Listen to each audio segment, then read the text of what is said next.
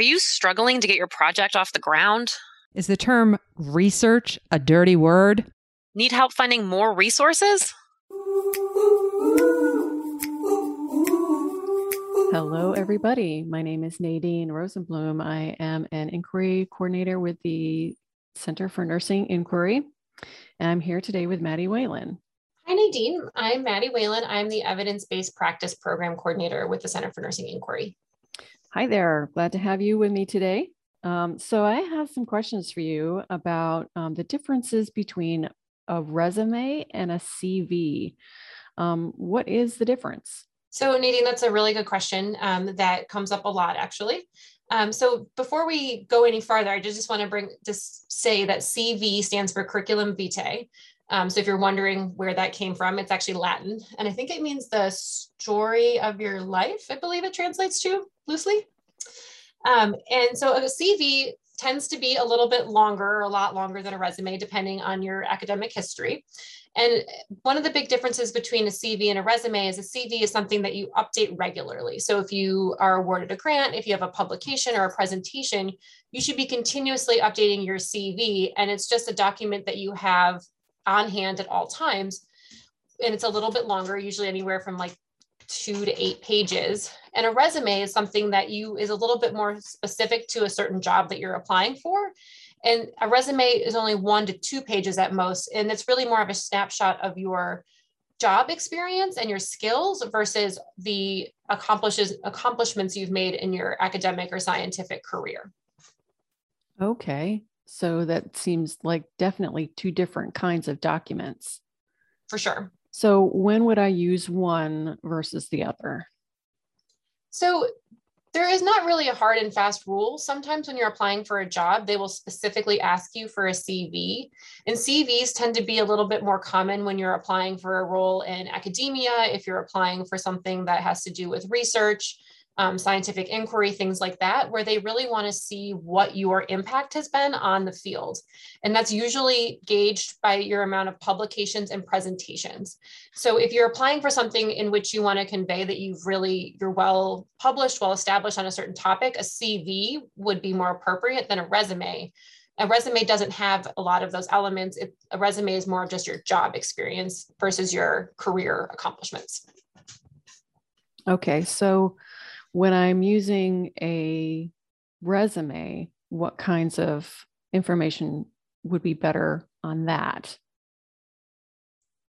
So a resume usually starts off with um, an intent. So usually it has it's very specific to the job you're applying for, and then you're going to include your education and your relevant job experience. And I don't know, I'm sure you've made plenty of resumes in your lifetime, Nadine, but it's really hard to make it short. Um, they usually want them under two pages, ideally one page. And so trying to distill all of your relevant experience of your whole lifetime on one page is really can be really difficult. So in some ways, I think actually a resume is harder to put together than a CV because you really have to distill down what's important for the job you're applying for. Mm-hmm. And then on a CV, what kinds of content would be relevant for a CV? Like what can I include or what should I leave off?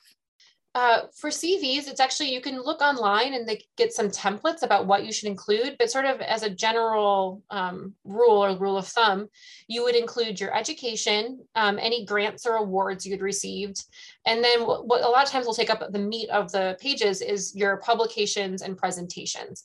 So you can include anything that you've published, whether it's a peer-reviewed journal, an article, um, a letter to the editor, anything like that as well as if you've participated in any conference poster or podium presentations. And one of the important things to remember is in many of the cases, you aren't going to be the only author on those projects. And so what I like to do is I'll put everything in and I'll make sure I include my name and then I'll bold my name because it's not always the first name that's going to show up if I'm the third or the fourth author on a paper. I still want to include it to show that I've been involved in work in that area, but I also want to make sure that they can see kind of how I was involved and where I was involved in the order of authors. Okay, so I could put um, the fact that I did a poster presentation on my CV as well as a publication.